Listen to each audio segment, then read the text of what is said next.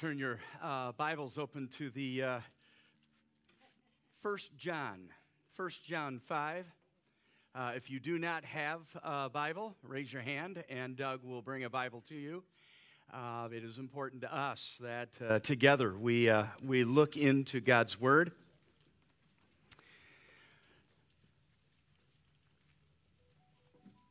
I love that song. How about you? I needed to hear that song today. Uh, it's just me and him, right? It's just you and him here today. It's not about all the people that are around us, even though it is, because we're a family. But right now, your heart, your soul, you and Jesus communing with each other, hearing the word, being lifted up. Every one of us needs it. And so, 1 John 5 topic today is going to be on prayer.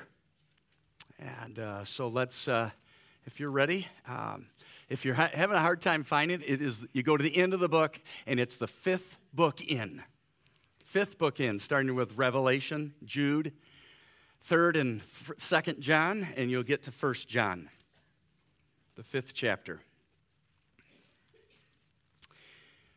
Why don't you do something for me as we hear God's word? Why don't you stand with me? In the presence of God's Word. 1 John 5, starting with the 13th verse to the 15th, says these words I write these things to you who believe in the name of the Son of God, that you may know that you have eternal life. This is the confidence we have in approaching God, that if we ask anything according to His will, He hears us. And if we know that He hears us, whatever we ask, we know that we have what we ask of Him. Amen? Amen. Amen. Go ahead and be seated.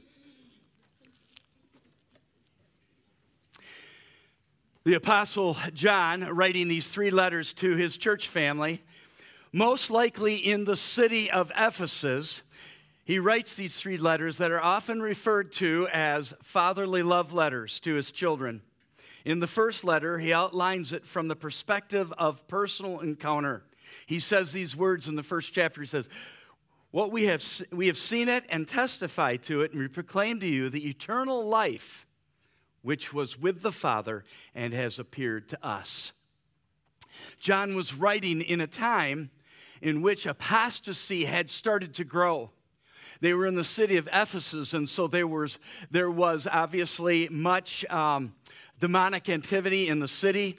Uh, there was the uh, worshiping of the uh, idol uh, Diana, and uh, within the church, there was a syncretism that had started to happen. There was something that started to grow, and he was concerned about the family of God. And he needed to remind them again through a letter of their center on Jesus Christ. I wonder today are you centering on Jesus Christ in your life? Is I, I, know that there are many things that are happening among us right now. There are things, there's concerns, there's there's events that are coming. I think there's a marriage that's coming up this week. Is that right, Brent and Shana? And and so there are a lot of things that are drawing our hearts to um, uh, to what we can focus on in regards to um, what we're facing, whether it's good things or whether it's struggles. And, um, and so John is writing to you and to me in the midst of this. There was a Gnosticism that was growing, a deism that was growing within um, the city of Ephesus. And so John is saying, refocus your focus on Jesus Christ. And so the book really has three themes that, that runs through it about who God is, about who Jesus Christ is. First of all, God is light. He is in the enlightenment of your heart. He is true truth. In whatever is being spoken over your life, in whatever is going on in your life, there is a deception and a lie that is trying to surround you and trying to say, I am the real, real. And John is saying, No, Jesus Christ is the enlightenment. Keep your eyes on the truth. He is the truth. He is the way, the truth, and the life. No one comes from the Father but Him. And He said many times, Truly, truly, I tell you, because what He says is absolutely true. I don't think there's any time in the history of America that we need to hear that again. There is such a deception that is uh, flowing over our land and lies that are trying to hold on to us. And John would say, No, remember to keep your focus on the light. It is Jesus. The second is that Jesus, God is love. God is love. He is in the embodiment of the very nature of true love. And in a, in a world in which we um, have taken love and dissected it into lies, no, long, no more do we need to hear the fact that God is the embodiment, the very nature of true love. And that He is, as 1 Corinthians says, He is, he is kind, He is patient, He rejoices in truth. He never fails. We need to hear that again today. So he is light, he is love, and he is also he is life. He is life. He created life from the beginning.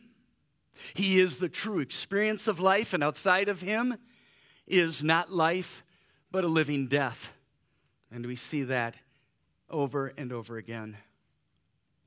Life is the very nature of God and relationship with God. Everything that God blesses produces life. And if you are here today saved, His call is for you to produce life in others. Your life becomes life to others. I don't know if we believe that. There's so much death around us, so much brokenness. Do we really believe that He is life? And so John brings to a crescendo, so to speak, these three themes in uh, verse 11, the, the verse and 12 of the preceding of what we read. He said this, and this is the testimony God has given us eternal life, and this life is in His Son. Whoever has the Son has life, whoever does not have the Son does not have life. Christianity is the indwelling of the Spirit of God living within the hearts of a human being. I often say in this place, it's not really what you say you believe, it's what is what does God believe about you? Because the indwelling Spirit of God living in us is the reality of this eternal life. And said Jesus said in John 17 that this is eternal life, and it is to know the one true God and Jesus whom he sent. The very presence of the eternal life is this presence of Christ in you, which becomes the evidence of true life. And though this life cannot be fully experienced in this earth, it is experienced on a continual growing experience every day. The evidence is found in the fact that there's a growing peace, a growing joy, a growing hope that comes from experiencing such truth. In fact, the Apostle Paul was so convinced of this that he prayed in Ephesians 3 these words. Listen to them.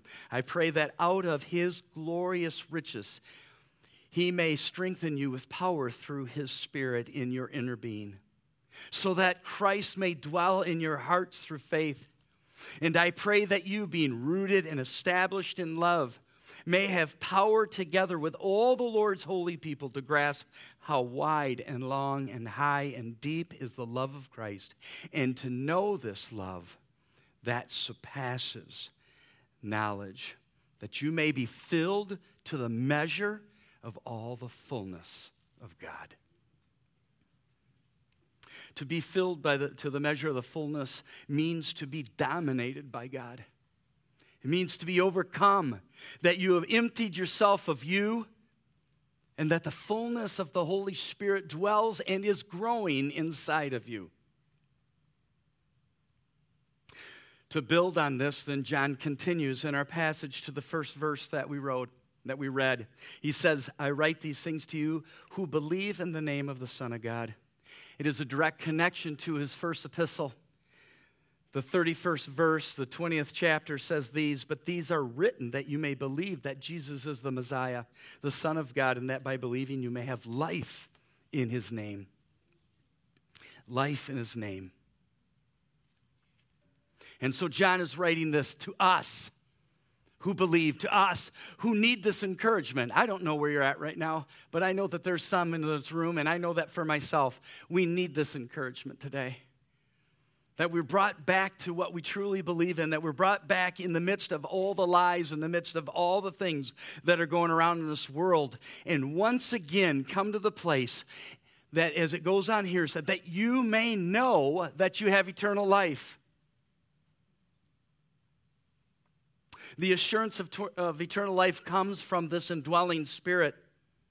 The book of Romans, the eighth chapter, focuses on this, and just a very quick overview of it. I'll be talking about it more down the road as we go through Romans. But in, in Romans 8 9, it says, You, however, are not in the realm of the flesh, but you're in the realm of the Spirit if indeed the Spirit of God lives in you. The first thing the Holy Spirit's presence does is, is, is, experience is our overcoming of the flesh. How many of us had to overcome the flesh this week? If you're honest, I did too. I did too. And that, that wrestling, that wrestling is the amazing power of the Spirit of God inside of you. You realize that before the Holy Spirit, you had absolutely no ability to overcome the, overcome the flesh. The flesh led and directed your life the whole way. But now in Jesus Christ, you are learning to, um, uh, to overcome the flesh, not just by moral issues, but by the surrendering. How many of you this week was pricked by the Holy Spirit to do something, and it was not convenient for you? And you said, I don't know. I don't know. You know, I don't think I have time for that. And yet, in overcoming that, is the Spirit of God overcoming the flesh in you. Second is found in the 11th verse of the 8th chapter of Romans. He who raised Christ from the dead will also give life to your mortal bodies because of his Spirit who lives in you. Your soul and body has experienced a resurrection, not a full resurrection physically, but not just spiritually. Physically, because now God's purpose has become your purpose. Now God's thoughts are becoming your thoughts. And now God's direction for your life is becoming your life. This gives that assurance that you have eternal life.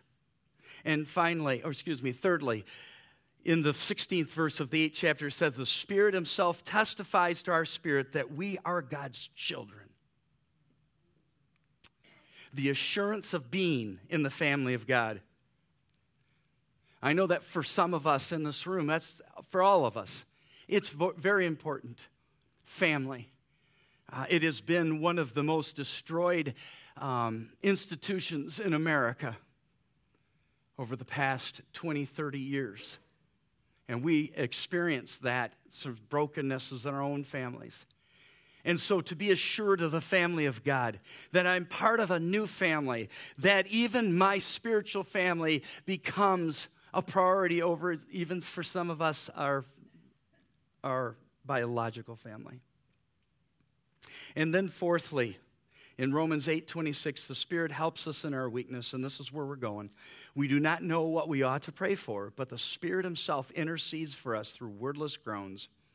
Intimacy with God is the work of the Holy Spirit in us to restore us to oneness with God. This oneness was broken in the garden through Adam and Eve.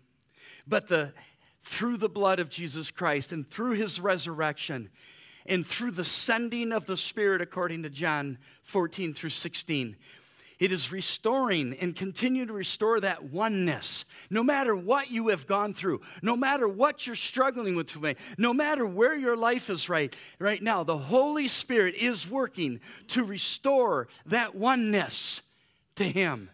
And so we get to experience that. And as we as we come in prayer with the Holy Spirit, even when sometimes we don't even know what to say, that Spirit is working within our hearts to guide and to empower us.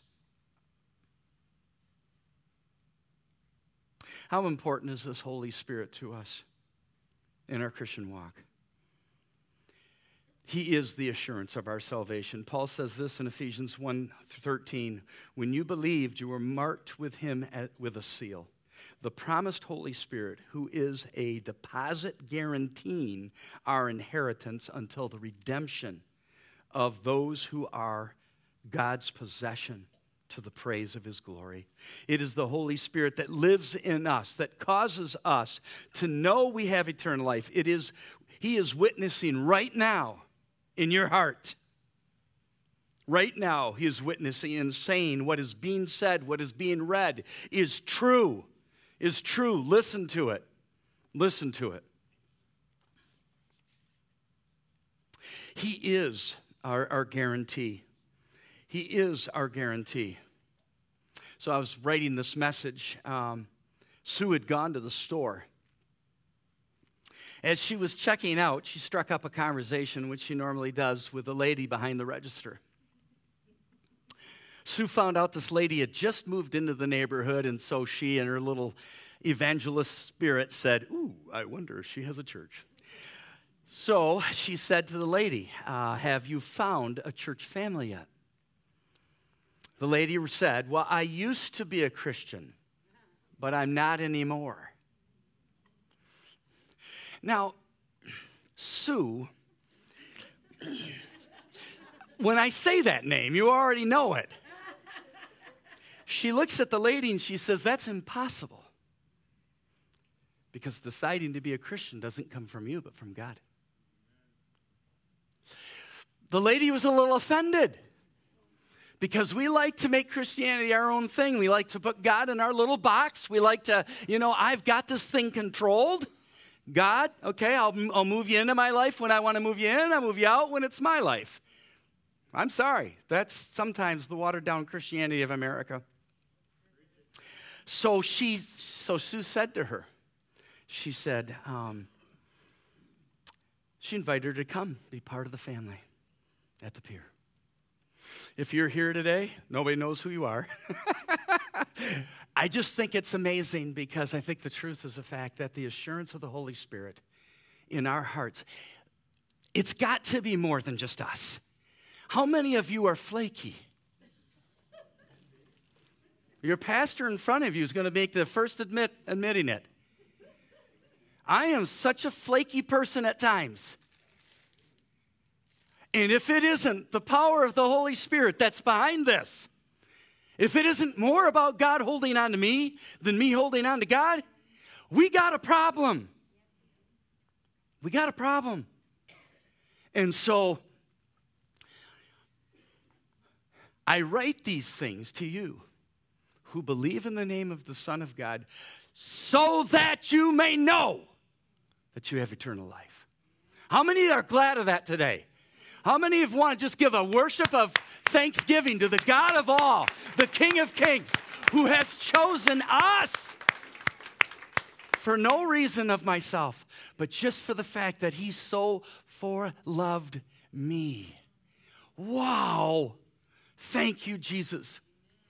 Now, where does that lead us?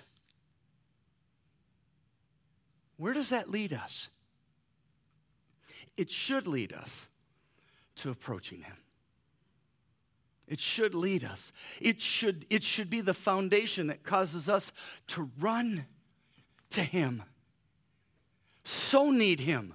And that's exactly where the apostle goes. In verse 14, it says this This is the confidence we have in approaching God. Now, listen. Confidence is a firm belief, it's a trust or reliance on the one you are believing in. It is the fact of believing or feeling so certain in the source of your belief that it produces a boldness and an openness to God and others. Another definition of it is it, it, it, it, it gives a freedom of speech. What an amazing God just as you guys even uh, professed in your clapping. But as I thought about this and I thought about our relationship with the Lord, I, I, thought about the fact that there are times where we lose our confidence. There are times when life circumstances causes us to kind of shake because You know, somebody said to us last night, they said, You know, I, I thought if I did these things this way, that life would work out this way. And when it doesn't, what do you do with it? Yeah, but it's hard. You know, as I thought about example, as I thought about the fact that, can you name somebody in your own heart right now that at one point in time you trusted in them? You absolutely trusted in them. And that trust today is gone. That's a lot of times what it is when circumstances of life. That's a lot of times of you know, this is what what he's what what um, what John is dealing with in Ephesus is people started to gather together. They started to walk in the Lord. They started to to experience the power of the Holy Spirit amongst them, and then the things from the culture start to come in and start to water in and start to produce a a lack of confidence. And they're starting to ask the question is this really what I should be doing? Is this really the way? Is this true? And, and so John is, is, is coming to him and saying, Yes, first of all, your, your assurance in the Holy Spirit, your assurance that you are saved because the Spirit of God is working on your life.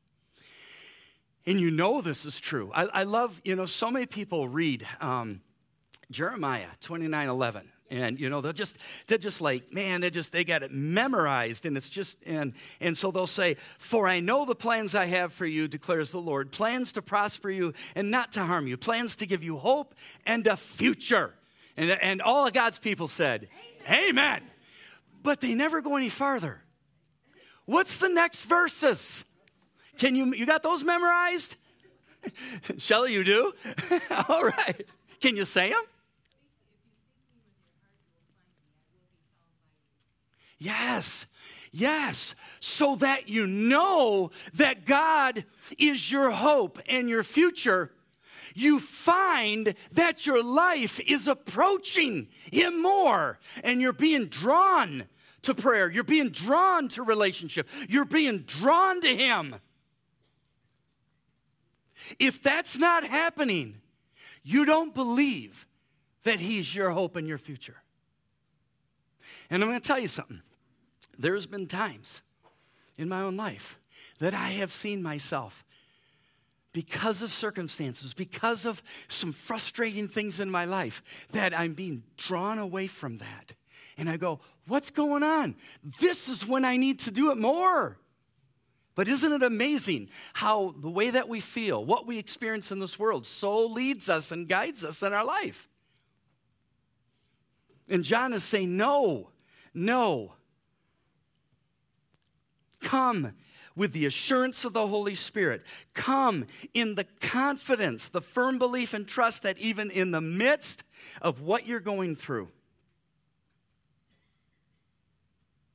that he is near. I, one of my favorite verses in Nahum uh, 1, verse 3.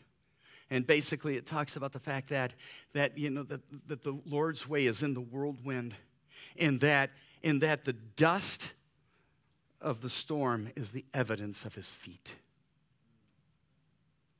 He's not closer to you in your storms, but he is as close. He has not moved away.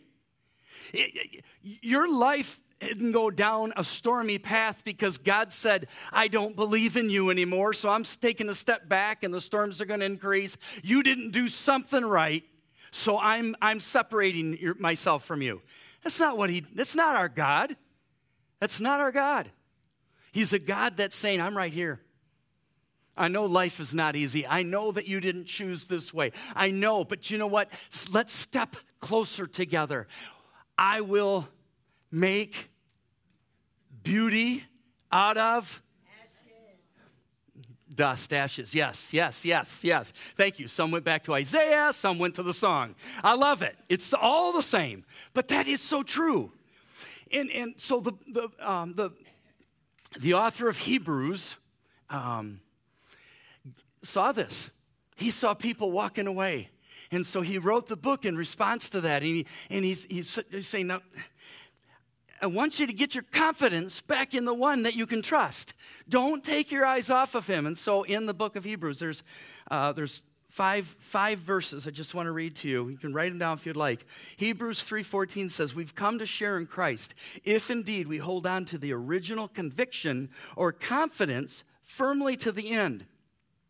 God is holding on to you, but there is a partnership. We need to hold on to what we believe and hold on to the confidence of who He is in us. Hebrews 10, 35 through 36 says, Do not throw away your confidence. It will richly reward you. You need to persevere so that when you have done the will of God, you will receive what He promised. In the light of suffering and of struggle, don't throw away your assurance, your confidence in Him. Don't let that shake you. Stay focused. I want to learn this. The harder it gets, the more I'm on my knees. I want to learn that. There's times at night that I'm woken up and just wrestling. And I've done it a couple times, but I want to just fall to my knees on the side of my bed and cry out to God. I want to learn that more. It is a growing thing. So hold on to the confidence don't throw it away. Hebrews 4:16. Let us then approach God's throne of grace with confidence, so that we may receive mercy and find grace to help us in our time of need. Confidence is the work of God to draw us to look for God.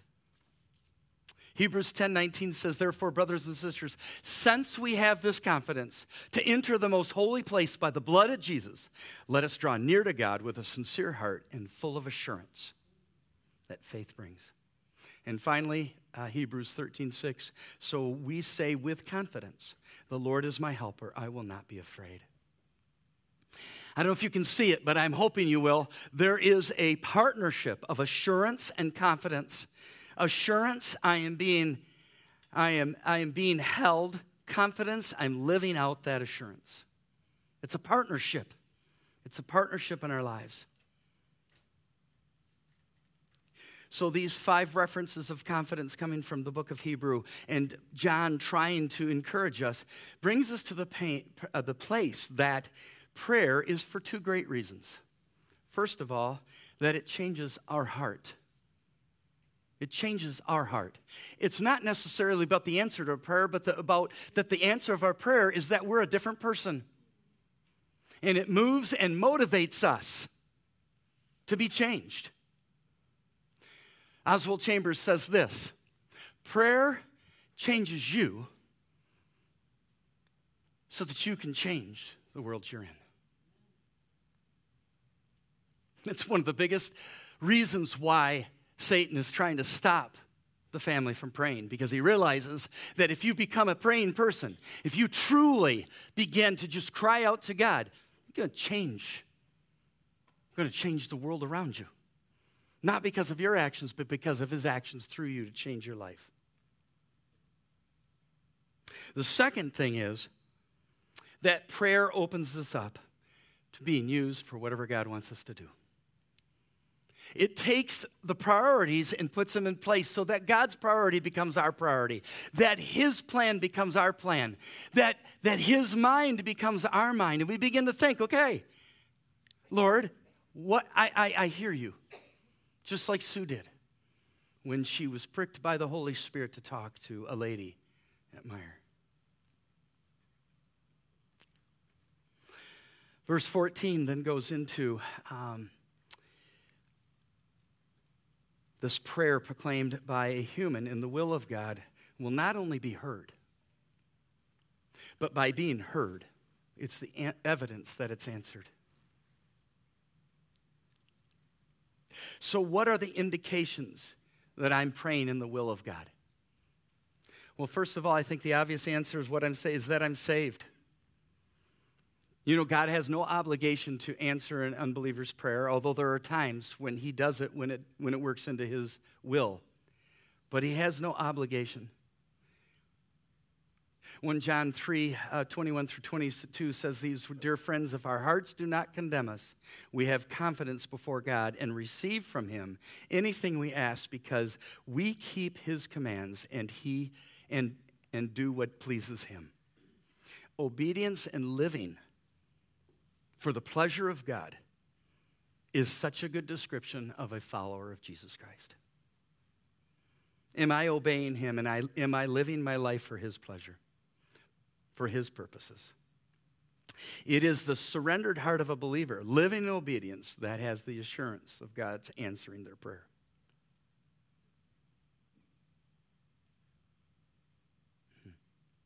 Second, second is this a life lived in the softness of confession of sins. Some have taught that confession is a one time deal. Once you've confessed your sins, uh, they just, uh, it, you're done with that. It's, it's a one and done. Actually, the evidence, according to Scripture, is that that are growing in the Lord is that we confess quicker and that we come faster. Confession is not to regain salvation as though it could be lost, but confessing quicker to maintain the intimacy that a believer has with their God. The unwillingness to confess a sin is a sign of a heart that is becoming hard. Psalm 66 18 says that if I cherish sin in my heart, the Lord will not have listened. It's important to see that the pronoun in this verse, it isn't that others are observing your hardened heart, it is that you are observing it. Uh, if I had cherished sin in my heart, it is the meaning that the sensitivity of salvation is calling out our hearts to be softened. And believers make known that to the Lord. Thirdly, so it's the praying and the will of God comes through salvation and a heart willing to confess. And thirdly, it brings glory to the Son of God and joy to the believer. John 16, 23 through 24 says these words Very truly, I tell you, my Father will give you whatever you ask in my name. Until now, you have not asked for anything in my name, as you and, will receive, and your joy will be complete. The psalm says, hits it, and 37 4 says, Delight yourself in the Lord, and he'll give you the desires of your heart. Delighting yourself in the Lord is the submission of your life to God and finding joy in living out His will for your life. As you do that, you find out what your real desires are. Because guess who is created them from the beginning? God's the one who created your desires. And so that is um, bringing glory and joy. Um, I'm using my wife a lot this morning. She was on the way to set free ministry for an appointment. She was going to lead uh, with Hannah her first set free appointment. She was shaking in her boots. On the way, she prayed to the Lord and said, You know how afraid I am, but I want to obey you. And so I'm going, but I need help. She turned the radio on and heard, Help is on the way and I got a phone call. She was bawling with joy because she realized that God heard her prayer and gave her a song. People, obey Him and find that your joy will come through the shaking. Because the whole point of following God is the fact you're walking into something you can't do without Him. And so the shaking is obvious. It's obvious. But if you walk through it, you will have a joy that you will not be able to explain because you're doing exactly what God's calling you to do. So, as we walk into the assurance and confidence of our salvation, moved and guided by the Spirit of God, He promises us that He will hear. And that in the hearing, that as our hearts are in concert with His will, He will answer our prayers. And we will get the privilege and joy of seeing Him work.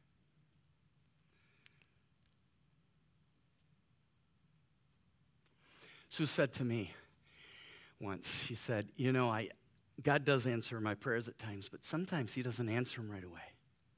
You ever have that? How many in this room have been praying for years for something? You believe it's God's will, but you're still, you're still praying. Yeah, me too. Me too. It's an amazing thing. And I think there's two purposes for that. One is the fact that God is allowing us at times to be right on the front edge of something that He's doing, and we get the opportunity to see it. And sometimes He's taking a situation and using it so that we grow through it. And He doesn't answer it right away. Um, Oswald Chambers says this He says, There is a privilege of God's silence. You know, some people use God's silence as though it means he doesn't exist. But you know what God's silence is for a believer? It's, it's not his time. And I trust him for his time. More than I want the answer to this prayer, I trust him for his timing. And so, the privilege of God's silence is to not give up because you trust more in the one that you're praying to than, than the answer to the prayer. If you were Baptist, I'd been hearing an amen on that one. and so, here from God's word, some, some promises from, uh, about prayer. Jeremiah 33 3 Call to me, and I will answer you and tell you great and unsearchable things you do not know. James 5:16 says this, the prayer of a righteous person is powerful and effective. And Philippians 4, 6 through 7 says this, do not be anxious about anything, but in every situation, by prayer and petition, with thanksgiving, present your requests to God, and the peace of God, which transcends all understanding, will guard your hearts and minds in Christ Jesus.